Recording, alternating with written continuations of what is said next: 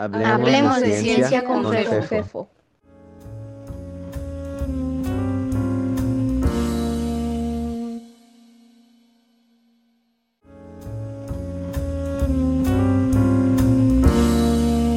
Física de partículas. Episodio número 2. Teoría y experimento.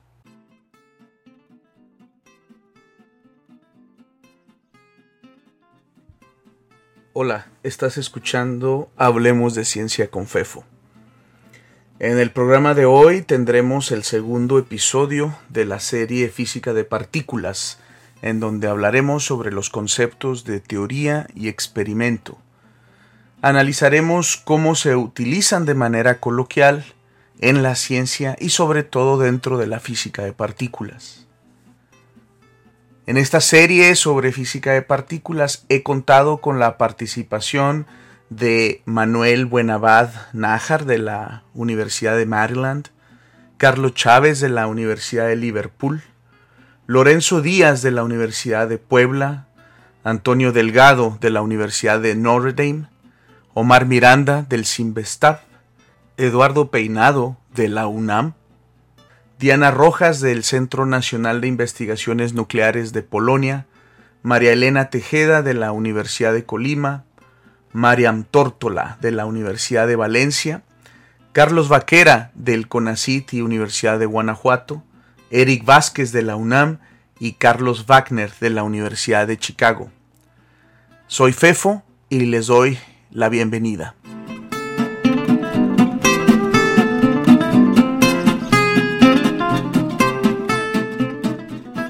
Recuerden que este espacio está abierto para sus sugerencias y peticiones. Al final del podcast pueden encontrar la información de contacto para que nos las hagan llegar. Y entonces, comencemos.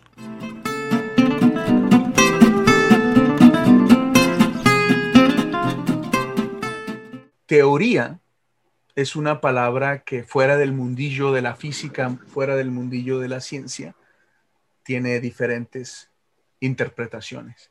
Entonces me gustaría que nos dieras una idea, si no una definición, una idea más o menos concreta de en tu mundillo de la física, de la física de partículas, ¿a qué le llamas teoría? Sí, eso es, eso se escucha mucho en la calle. Bueno, pero eso es una teoría. Eh, puede haber otras. Eso es un, uso de esa palabra que no se corresponde al que hacemos, no ya en mi subcampo de la física, sino en cualquier ciencia. Eh, nosotros distinguimos entre hipótesis y teoría. Una hipótesis es eh, una posibilidad. Tú estás eh, analizando unos datos y puedes hacer una hipótesis. Esa hipótesis luego la tienes que comprobar. Si cuando vas a comprobarla resulta que no es cierta, cambias de hipótesis. Una vez que cierta hipótesis ha sido comprobada varias veces y encima esa hipótesis es capaz de predecir lo que va a ocurrir, entonces ya lo llamamos teoría. Y en el mundo científico una teoría es algo que está completamente establecido. No puede haber otra teoría alternativa. Si hay otra teoría alternativa es que la primera todavía no es teoría, es hipótesis. O sea, el decir en la física o en la química en la biología, cuando hablas de una teoría, es de algo que se asume cierto, hasta que no se demuestre lo contrario.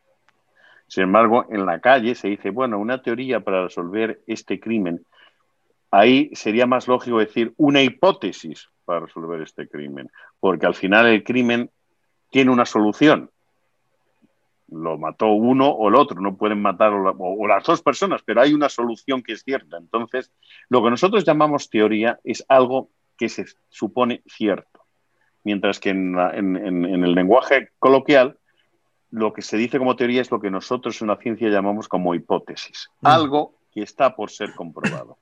Y para nada más recalcar, lo que se supone cierto es debido a evidencia que se ha logrado acumular, ¿no? Correcto, ¿no? Se supone cierto, pero no por eh, una creencia, sino se supone cierto por una evidencia. Aunque todos los usamos, eh, el, verbo creer no debería usarse en el contexto científico. En, el contexto científico se, eh, debería usarse asumir, porque no es una creencia lo que tenemos, es algo que, que suponemos cierto porque está eh, comprobado multitud de, veces mm. con distintos experimentos. En el, en el, mundo externo a la física y a la ciencia, eh, se utiliza también la palabra teoría, se, utiliza también la palabra experimento, pero de una manera un poco más holgada, eh, con, más acepciones. Particularmente me interesa que nos comentes eh, para, para ti, para una física de partículas, para una científica, ¿cuál, sería la acepción? ¿Qué es lo que quieres decir cuando utilizas la palabra teoría? Sí, sí, eso es, eso es importante. Porque en el común hablar siempre es así como, ay, en teoría esto debería funcionar así, pero, o sea, como que entendemos que como teoría en sí no es tan fuerte, ¿no? No, no, no, no nos dice nada. Y en, y en, física eso sería más bien quizás un modelo, o sea, en, eh, cuando queremos empezar a entender algo en la física, primero creas un, modelo y, de nuevo, modelo no es lo mismo lo que significa en, el lenguaje común, ¿no? Más bien es, em, eh, sí, eh, empezar a, escribir tus ecuaciones, lo, que puedas relacionar, bueno, te, te haces una hipótesis, ¿no? Por ejemplo, en eh, si estás buscando extender el conocimiento del modelo estándar, pues una de las cosas seguramente que harás es eh, materia oscura, porque es una de las, de, las cosas que sabemos que le hace falta al modelo estándar que hay. Y, si el experimento eh, es exitoso, si se demuestra lo que, si, tu modelo predijo algo que sí se observa, entonces estás confirmando que el modelo sí describe bien a la naturaleza. En ese momento ya, estás llegando a ese paso de, crear una teoría, o sea, una teoría, una teoría en, física es bastante fuerte, quiere decir que en verdad eh, puedes, es reliable, es... confiable, ¿no? Sí, que es confiable, que de, eh, que puedes usar esas ecuaciones y sacar predicciones y confiar en lo que es, en, en, en, las cuentas que sacas de esas, de esas ecuaciones, eso es teoría, es algo muy sólido eh, para los físicos. Yo agruparía a, a, ver, yo, yo, yo creo que yo tengo que definir teoría en mi área como una posible respuesta a una pregunta que tiene que ver con un fenómeno que me interesa estudiar. Pero esta posible respuesta tiene muchas aproximaciones o muchas suposiciones que yo estoy haciendo sobre esa respuesta. Y entonces, eh, esa teoría, que es esa respuesta o, ese, o esa descripción de ese fenómeno, eh, va, está pendiente de ser validada hasta cierto punto por un conjunto de experimentos. Y la idea sería, o lo ideal sería que pudiéramos realizar esos experimentos, ¿no? Y a veces, mientras los podemos realizar, a veces no los podemos realizar en, un laboratorio, pero mientras tanto podemos seguir trabajando con estas teorías y, considerando que responden a las preguntas más o menos bien, puesto que podemos hacer experimentos también en la computadora.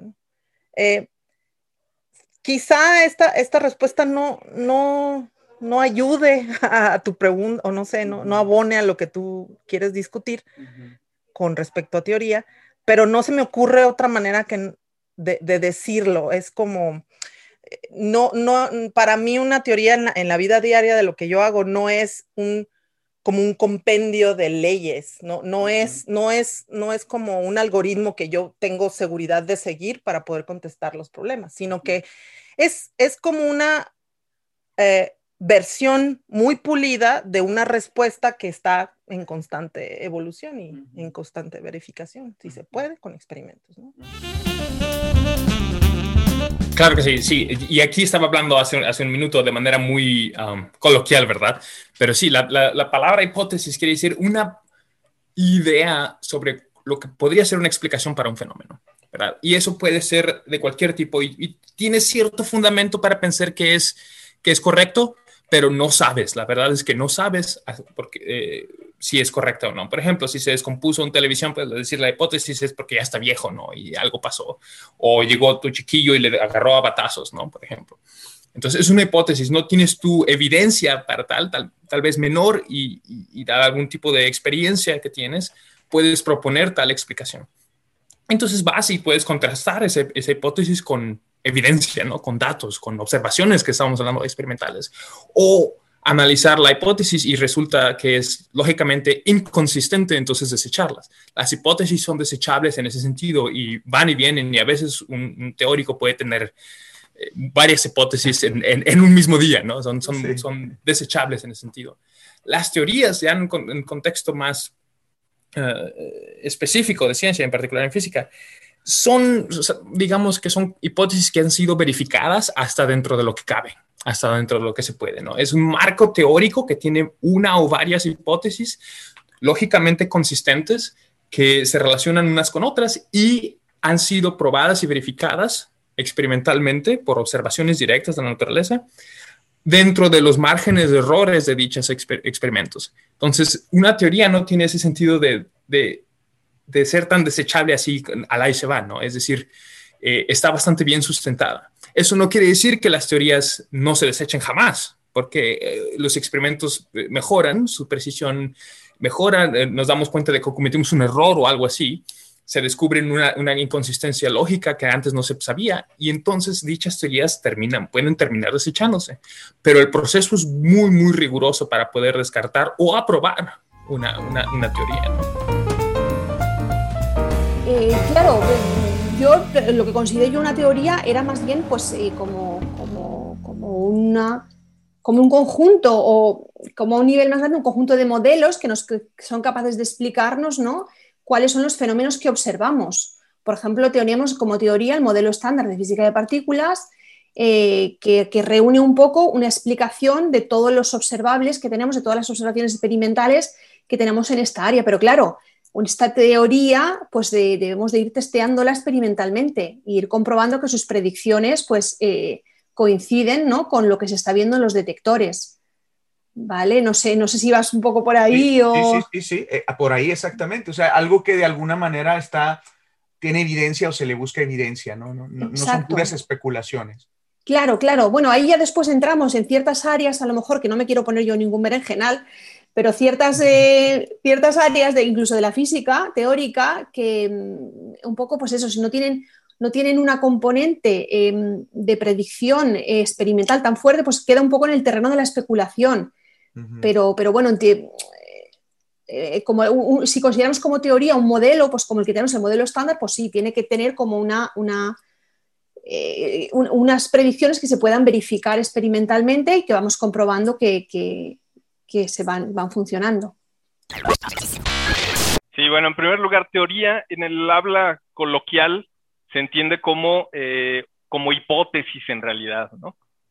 Pero en la ciencia no, no lo entendemos así. Una teoría es una estructura eh, muy bien cimentada que reproduce los datos experimentales, que es capaz de reproducir datos experimentales.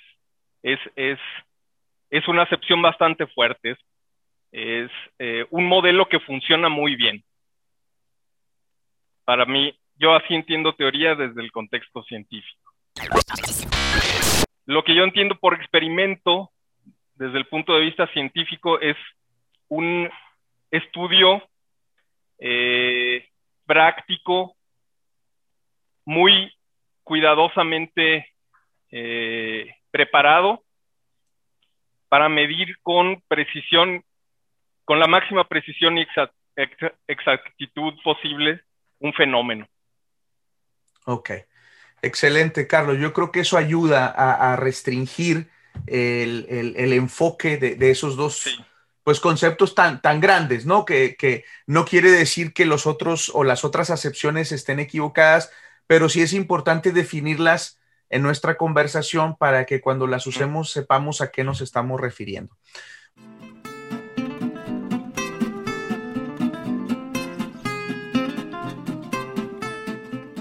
Hemos escuchado qué se entiende por teoría y experimento en el ámbito de la ciencia. Nos damos cuenta de que son conceptos importantes y acotados en su acepción, lo que los hace útiles para comunicarnos eficientemente. De hecho, en la física en general, pero de manera importante en la de partículas, quienes nos dedicamos a ella de manera profesional comúnmente nos autodenominamos como teóricos o experimentales. Veamos de qué trata eso y por qué.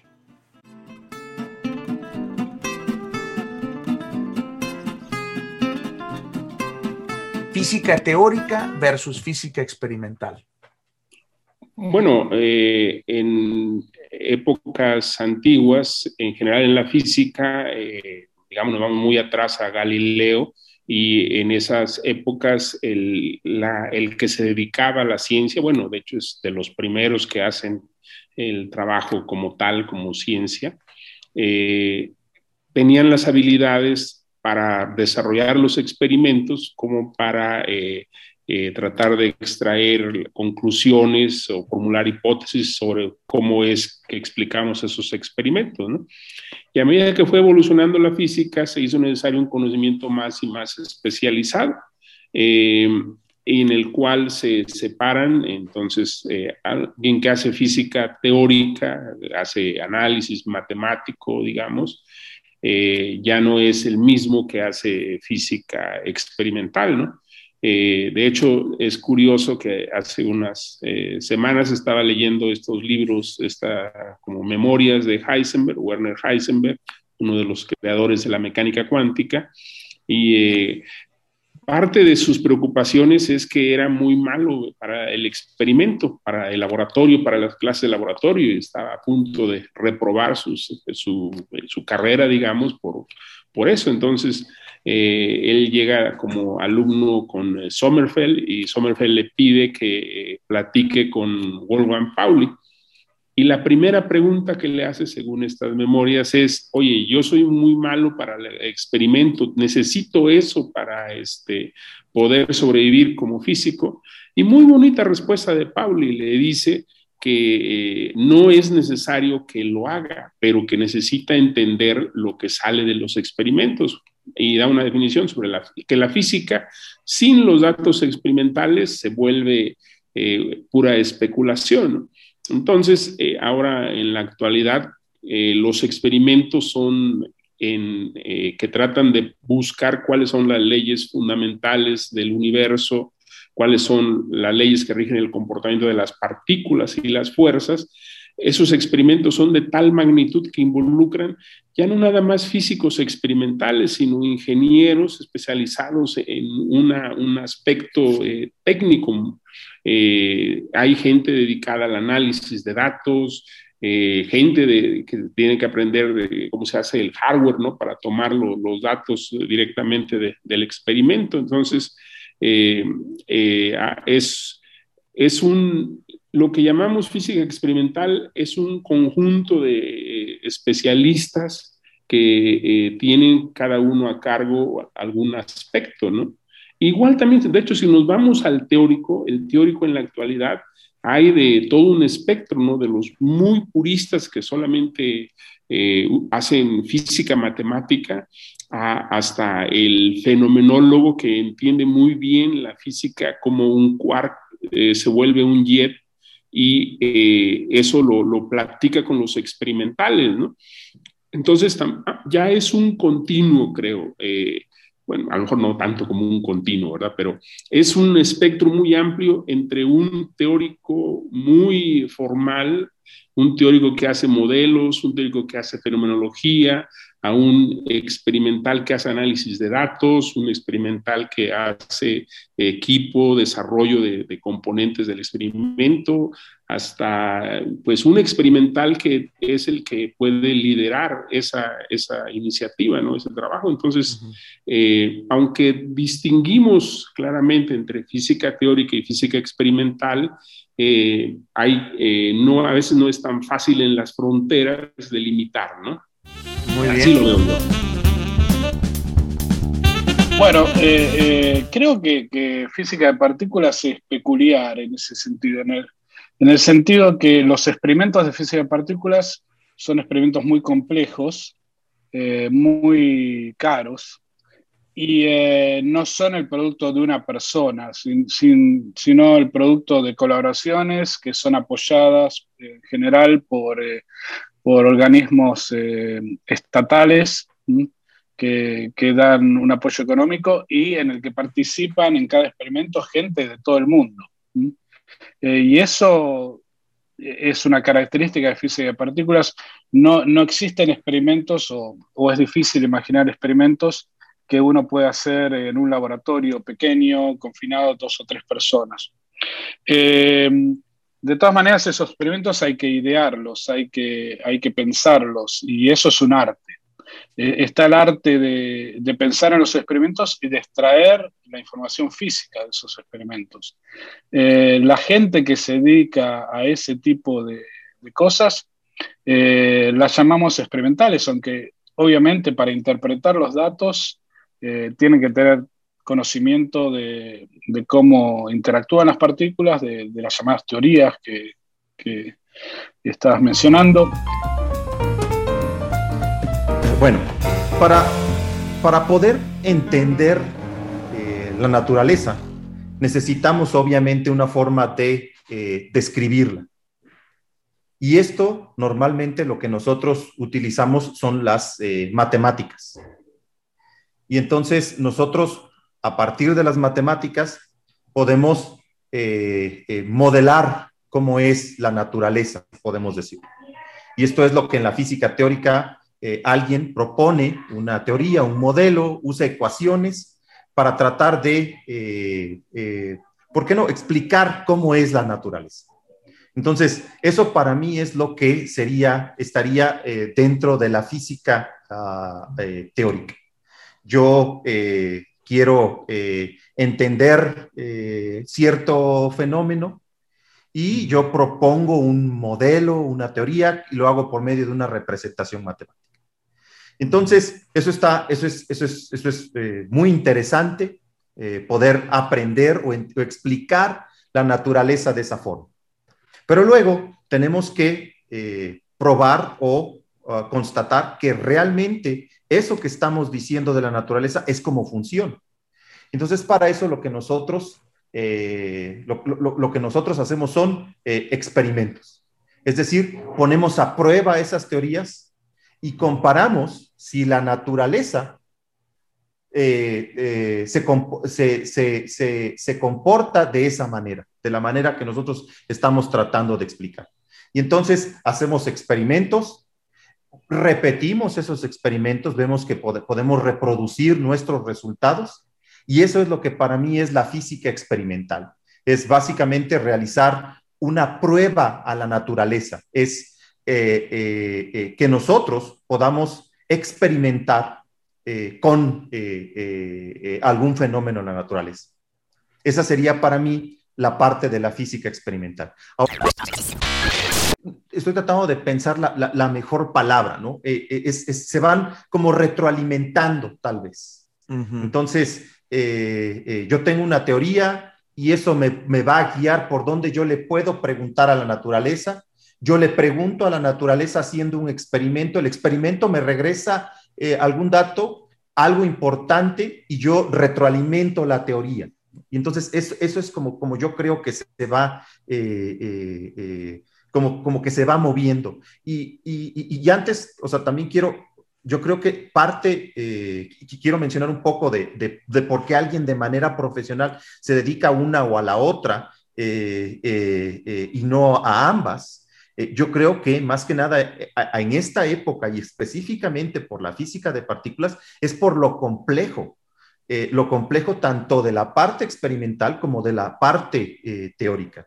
Una persona que se dedica a la parte experimental, prácticamente su tiempo completo como investigador se va en todo lo que involucra la parte experimental. Ahí puedo hablar todavía un poquito mejor porque eso es a lo que me dedico, y va desde eh, eh, programar el experimento, eh, utilizar modelos, hacer simulaciones, diseñarlo, luego construirlo, no sin eh, olvidar el buscar fondos para poder construir el experimento, luego hacer las mediciones, hacer el análisis de los resultados, todo eso es básicamente el tiempo completo de, un, eh, investigador. ¿no? es tanto por la capacidad, es más por el tiempo completo que le dedica una persona a esta parte específica, a la parte eh, eh, experimental. Esa, esa, esa, es, esa, es, mi visión, ¿no? En, en la parte de por qué hay profesionales en ambas partes y ya no es alguien que se dedica a hacer teoría y experimento, eh, eh, eh, y esto se debe a la complejidad, ¿no? Y más en los experimentos a lo, de física a lo, a lo sofisticado de, de, de, de, los experimentos en la actualidad, ¿no? Exacto. Bueno, un físico experimental es aquel que está en contacto directo con los experimentos y los construye, digamos. Eh, puede ser su diseño, eh, su montaje, en el sentido de, armar el aparato, y eh, la extracción de la señal también.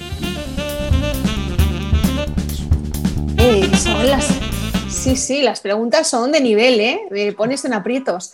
No, bueno, para nosotros, claro, eh, dentro de, también dentro de físicos teóricos, sobre todo, yo creo que hay como muchos escalafones, ¿no?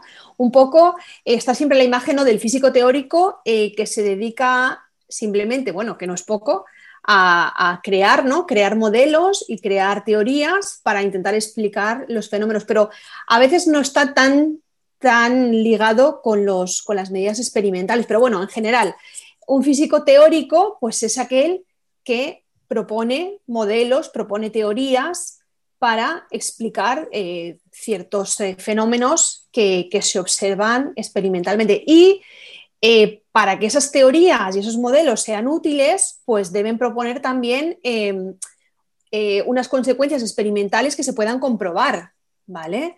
Eh, esos modelos deben tener unas características que nos permitan testarlos en un laboratorio, porque si no al final, yo lo siento, sé que hay mucha polémica con esto, pero al final mm, no sé si, si es tanto físico, ¿no? Si, si los modelos que proponemos no tienen unas predicciones concretas para experimentos que nos permitan saber si son correctos o no. Y luego, bueno, experimentales, o al, menos yo como más teórica, eh, veo que en los experimentales no hay tanta división, no sé, bueno, pues eh, pues son aquellos que, pues, que construyen, construyen experimentos, eh, construyen detectores para poner a prueba eh, esos modelos, esas teorías.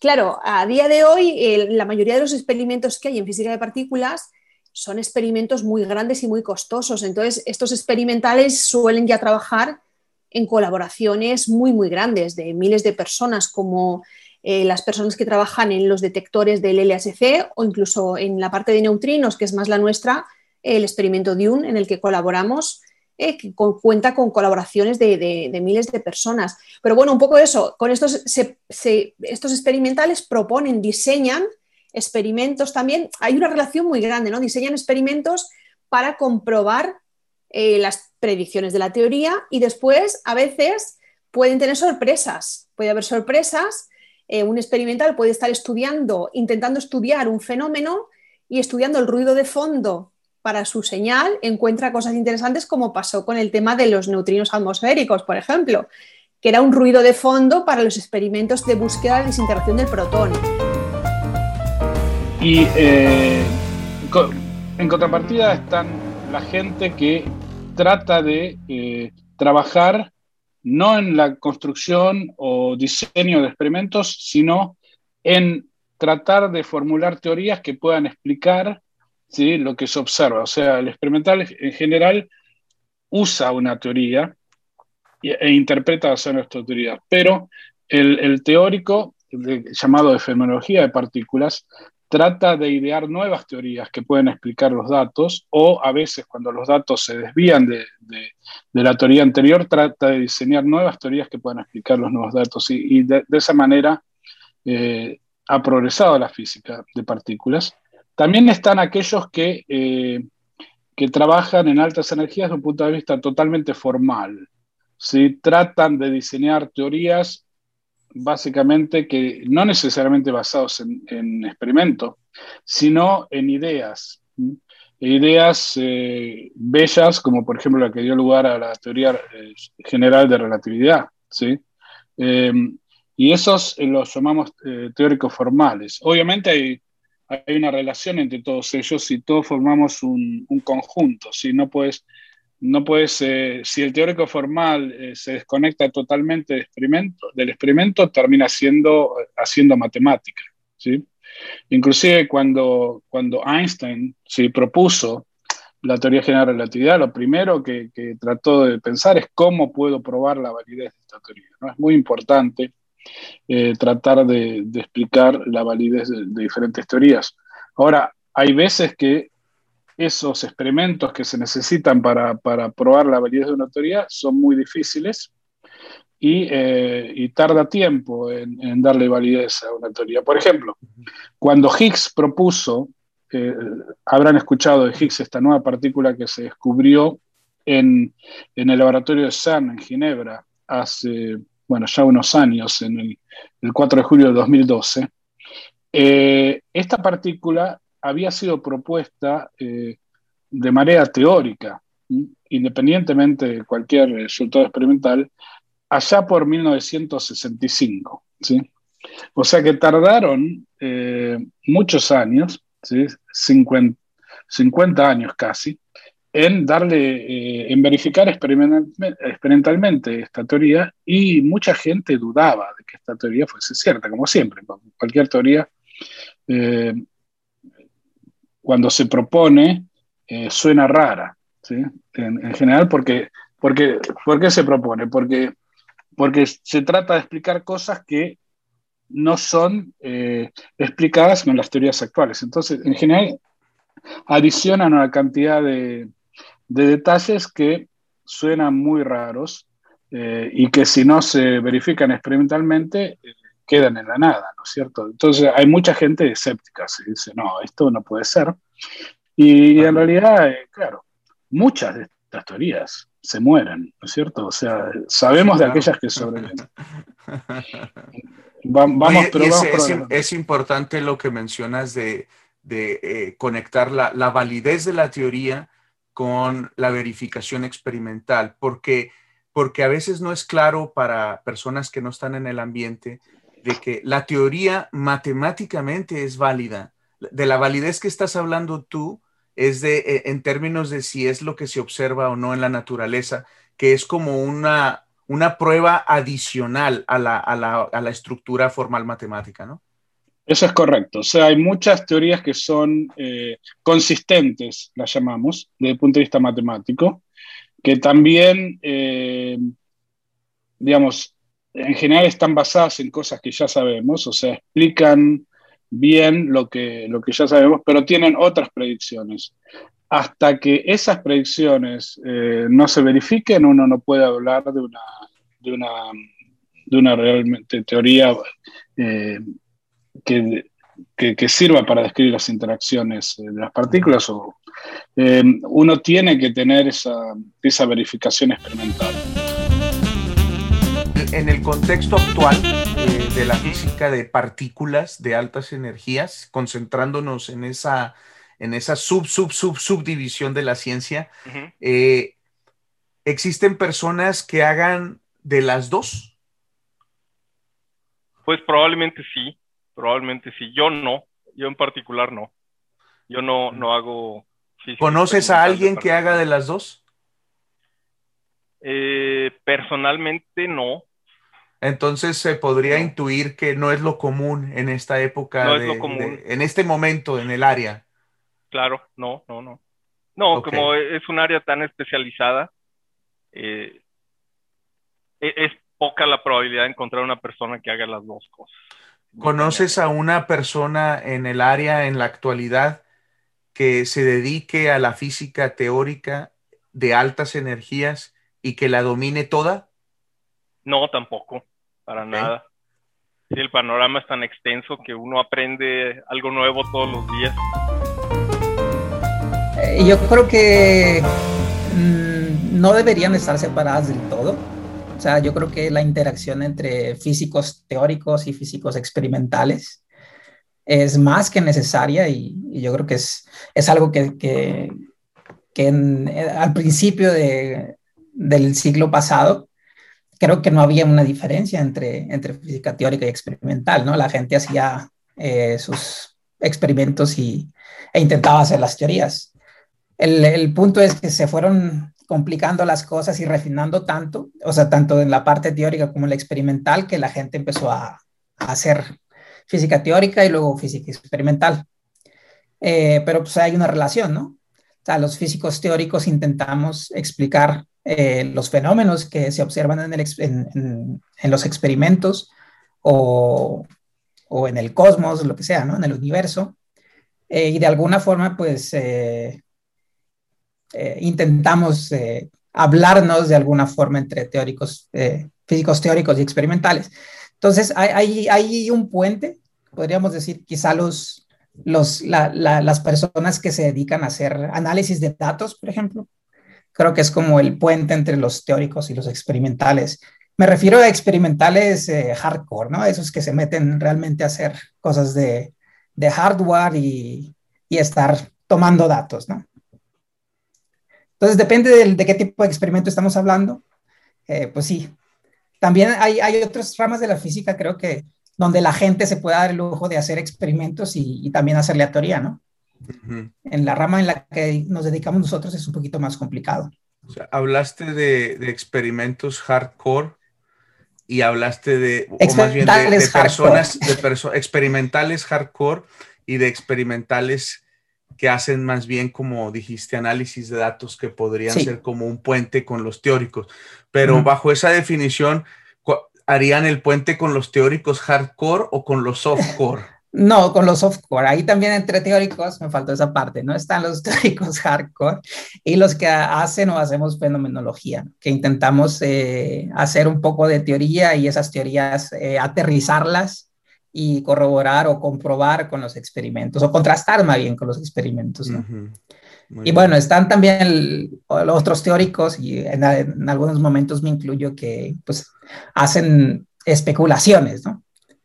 Especulaciones y luego intentando ver qué, qué, qué observables podrían eh, intentar medirse en algún tipo de experimentos. ¿no? Ok.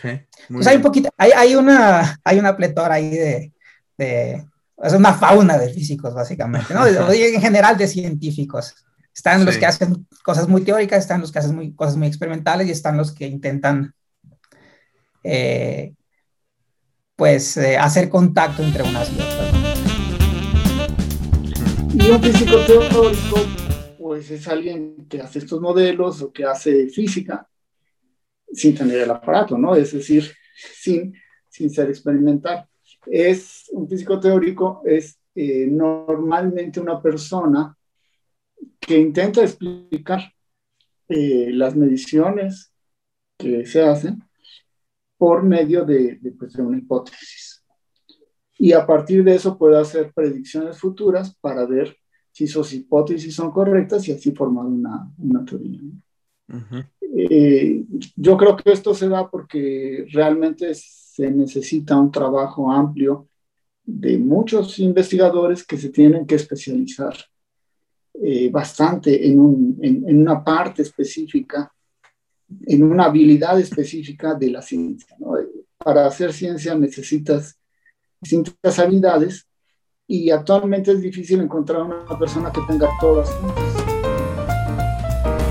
Pues bueno, al final sí que más o menos hay unas como una, como una separación, ¿no? De qué hace uno y qué hace otro, pero al final la conexión es muy grande. Y luego estamos, yo me considero un poco al medio, me considero un poco al medio, eh, tú comentabas estudiando la fenomenología, ¿vale? Porque estudiamos mmm, cuáles serían las predicciones de ciertos modelos y qué señales podríamos esperar en experimentos, ¿vale? Eso sería lo que llamamos la fenomenología de, en física de partículas.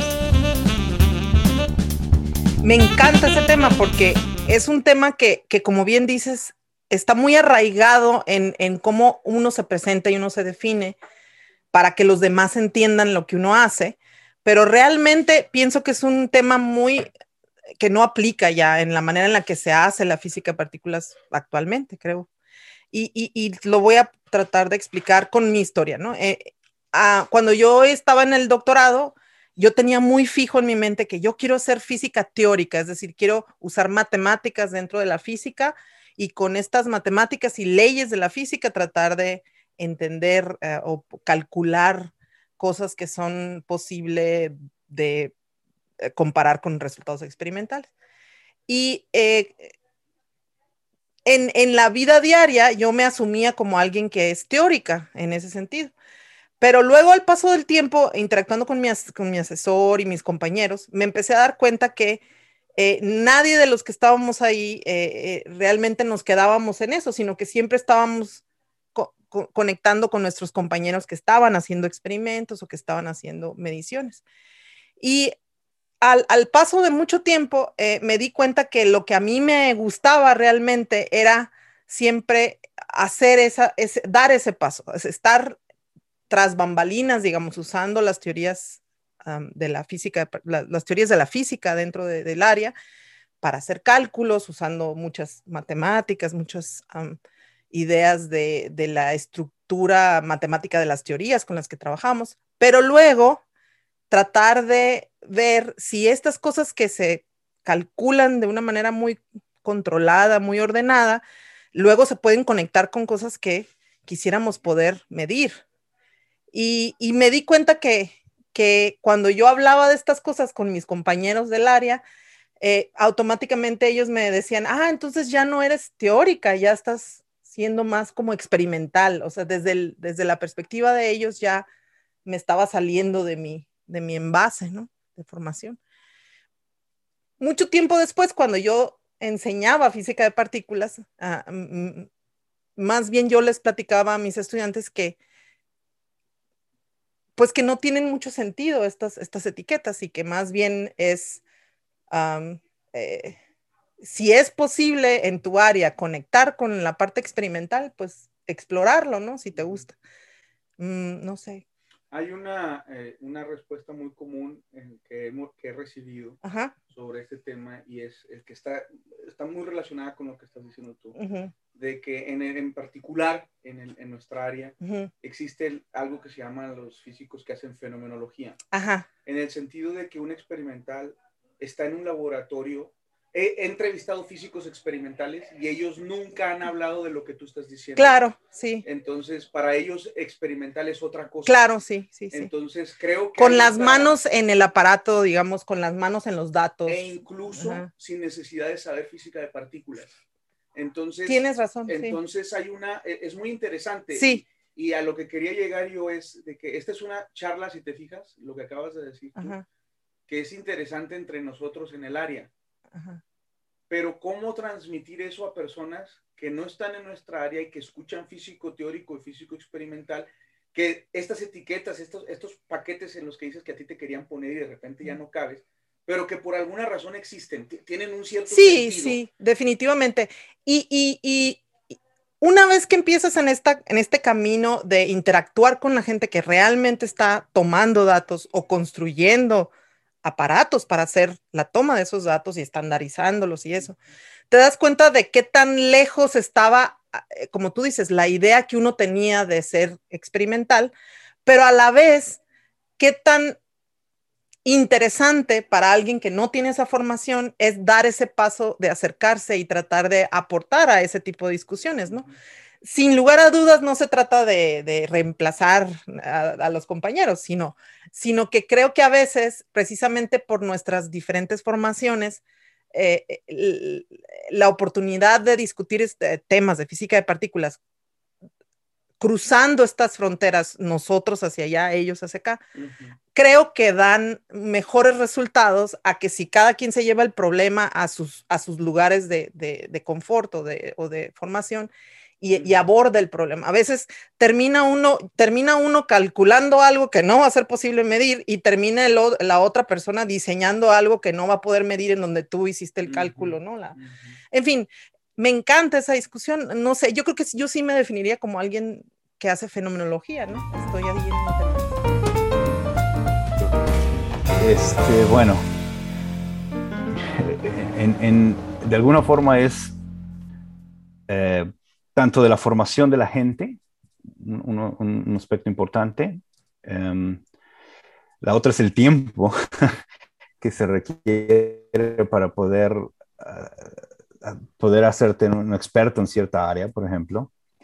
Este, y, y, vaya, requiere mucho trabajo también, ¿no? Este, poder ser experto tanto en la teoría como en, el experimento es, es, este, requiere, requiere trabajo, requiere tiempo, requiere también capacidad, ¿no? Hay, hay, hay, yo la verdad conozco muy pocas personas que, que pueda decir, vaya, este tipo es, este, sabe tanto de teoría, de fenomenología y, y, y de experimentos, tanto y de muchas partes del experimento muy bien, ¿no? Es, es, es realmente difícil encontrar este tipo de, de, personas. ¿Cómo, ¿Cómo, es que, que, bueno, se necesita más, mi, mi, opinión, se necesita más, más gente que, que, que tenga toda, todos los aspectos, este, que maneje, o la mayoría de los aspectos posibles, ¿no? Este, no sé, en, en, en, en México, por ejemplo, es, es, es difícil encontrar eh, gente así, ¿no? Que, que, pueda, tenga, tenga muy buen conocimiento de, de las dos o de las tres áreas, si, si, incluye fenomenología, ¿no? Pero que se necesitan, se necesitan, ¿no? Es este...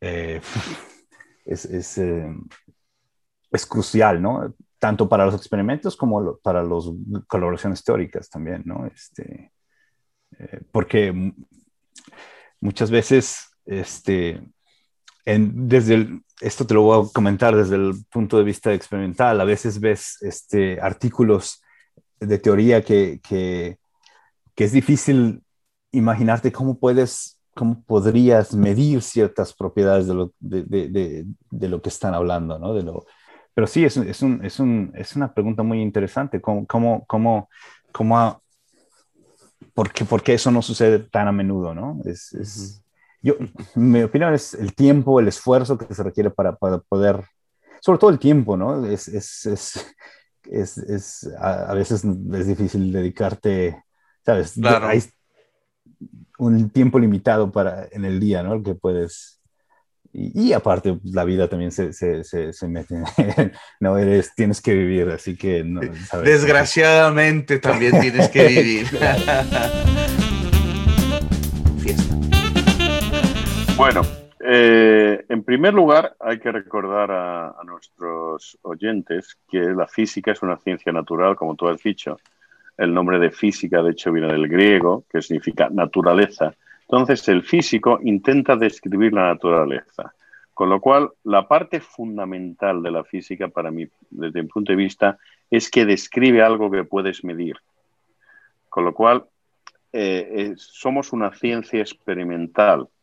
Lo que ocurre, que desde hace ya, pues posiblemente 100, 150 años, es imposible que una persona pueda hacer su propio experimento analizar los datos, hacer una hipótesis, corroborar la hipótesis, o sea, lo que es el sistema galileano de teoría, hipótesis, comprobación.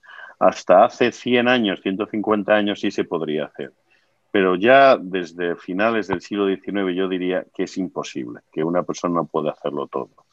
Entonces, pues hay ciertas personas que les interesa más hacer eh, o construir aparatos para medir cosas, y otras personas, como tú y como yo, que si nos acercamos al, al, aparato se va a romper por nuestra aura personal. Entonces lo único que podemos hacer es coger un papel y un lápiz. Por cierto, los españoles cogemos lápices, somos así.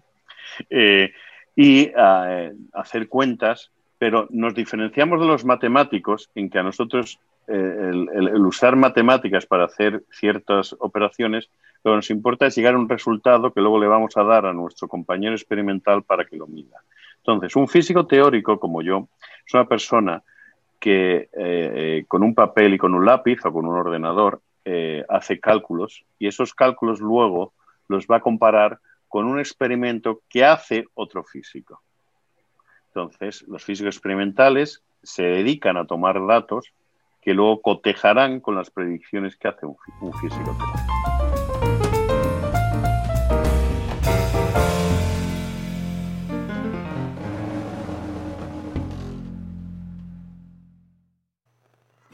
Y así llegamos al final de este segundo episodio en nuestra serie sobre física de partículas llamado Teoría y Experimento, en donde hemos escuchado diferentes comentarios, diferentes opiniones acerca de las diferencias entre la física teórica y la física experimental. Muchas gracias por acompañarnos y nos vemos en la próxima emisión de Hablemos de Ciencia con FEFO. Como saben, en este espacio queremos hablar de ciencia, lo que en realidad nos permite hablar de cualquier cosa. Si tienen comentarios, quejas, sugerencias, peticiones, pueden contactarme a través del blog de Hablemos de Ciencia. Eh, la dirección es fefino.com o envía un mensaje de correo electrónico a fefo.aranda.gmail.com.